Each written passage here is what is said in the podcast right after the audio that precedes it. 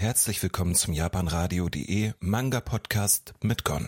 Als nächstes habe ich für euch einen Manga, der erinnert mich so ein bisschen an The Boys von Amazon, nur als Manga und ein bisschen adaptiert und ja, vielleicht doch ein bisschen in einem Kampf mehr gleichberechtigt sind. Ähm, Lovelock äh, auf Majestic War handelt sich dabei oder auf Japanisch Eisen, Eisen No Lovelock. Ähm, oder ich weiß nicht, Eisen ist oder Eisen, ich weiß nicht, ob ich es falsch abgetippt habe, aber hier steht Eisen auf jeden Fall. Tatsuya Shihira ist der oder die Mangaka, das Ganze hat vier Bände abgeschlossen. Und wie gesagt, das Erstlingswerk, ein Band kostet bei uns 10 Euro und wie gesagt, genremäßig haben wir Action, Drama, Fantasy. Ja, so kann man das auch stehen lassen. Das Ganze spielt in einer Welt, in der es halt Superhelden gibt. Die haben mal die Erde vor dem Untergang gerettet, angeblich. Ähm, und inzwischen ist es natürlich so, dass sie quasi so eine Art Übermenschen sind, die sind außerhalb der Regeln, weil sie halt ihre Kräfte, ihre Mächte haben, bewegen sich halt so ein bisschen weiter aus dem, aus der Regeln. Und wir haben halt unseren Hauptcharakter, ja, äh, Hiro und ähm, er hat auch noch einen Zwillingsbruder, der ist Ao.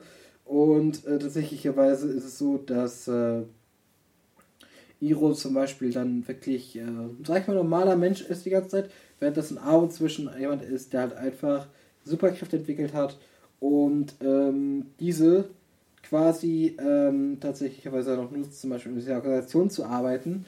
Ähm, was beiden gemein ist, die haben eine Sandklassenfreundin namens Iroka, die soll tatsächlicherweise ähm, auch bei der Superheldenorganisation anfangen, ein Praktikum machen, aber da kommt, passiert quasi was in der Superheldenorganisation, dass Iroka zeigt von wegen, hier ist nicht irgendwie alles so Gold, was glänzt, sondern die Superhelden benehmen sich vielleicht dann doch ein bisschen äh, wie Arschlöcher, wenn man so sagen könnte, und äh, machen und wollen, mit, wollen ja auch was antun, was absolut nicht in Ordnung ist.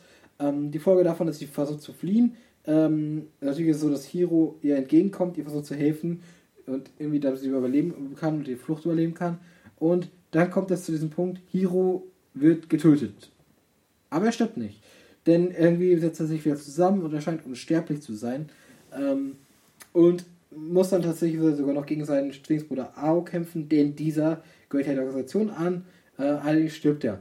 Und so kommt es dann irgendwie dazu, dass die beiden sich so ein bisschen, man könnte sagen, fusionieren ähm, und zusammen quasi mit beiden Kräften versucht jetzt halt Hiro ähm, Iruka vor dieser Organisation zu beschützen und allgemein diese Organisation aufzudecken und zu vernichten und stößt dabei aber auch weitere Verbündete, ähm, die es halt eben gibt. Wenn man das Coverbrick sieht, kann man auch diese, diese, diese Fusion in Anführungsstrichen schon sehen, denn man sieht ja diese Narben im Gesicht und das äh, ist zum Beispiel das, wo man dann noch das erkennen kann. Ähm, und deswegen, ich würde sagen, das ist das, worum es hier geht, auf jeden Fall. Und äh, ja, kommen wir zum Punkt. Ähm, wir haben erstmal ein Großformat und keine Farbseiten, aber zumindest ist es ziemlich dick dafür. Ähm, Geschichte selbst ist halt so eine ja, klassische Anti-Helden-Geschichte, so ein bisschen, wenn man so möchte.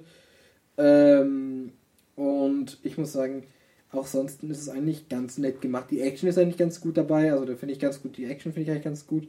Die Bilder an sich sind auch sonst halt ganz gut. Es wird viel gezeigt darüber, man kann viel darüber erkennen, was halt ist. Es muss nicht alles erklärt werden und das finde ich immer ganz angenehm, äh, wenn man das so hat. Ähm, dann haben wir natürlich auch noch äh, ja, weitere Charaktere, die dort auftreten, die wir natürlich dabei haben und auch die, also so die Charaktere sind halt eigentlich ganz nett gemacht irgendwie. Ähm, und für mich persönlich ist es eigentlich auch deswegen ja nicht ganz interessant gewesen, das halt zu lesen. Ich kann euch nur sagen, ähm, dass ihr euch das äh, durchaus mal anschauen solltet, wenn ihr jetzt auf Superhelden das Ganze steht.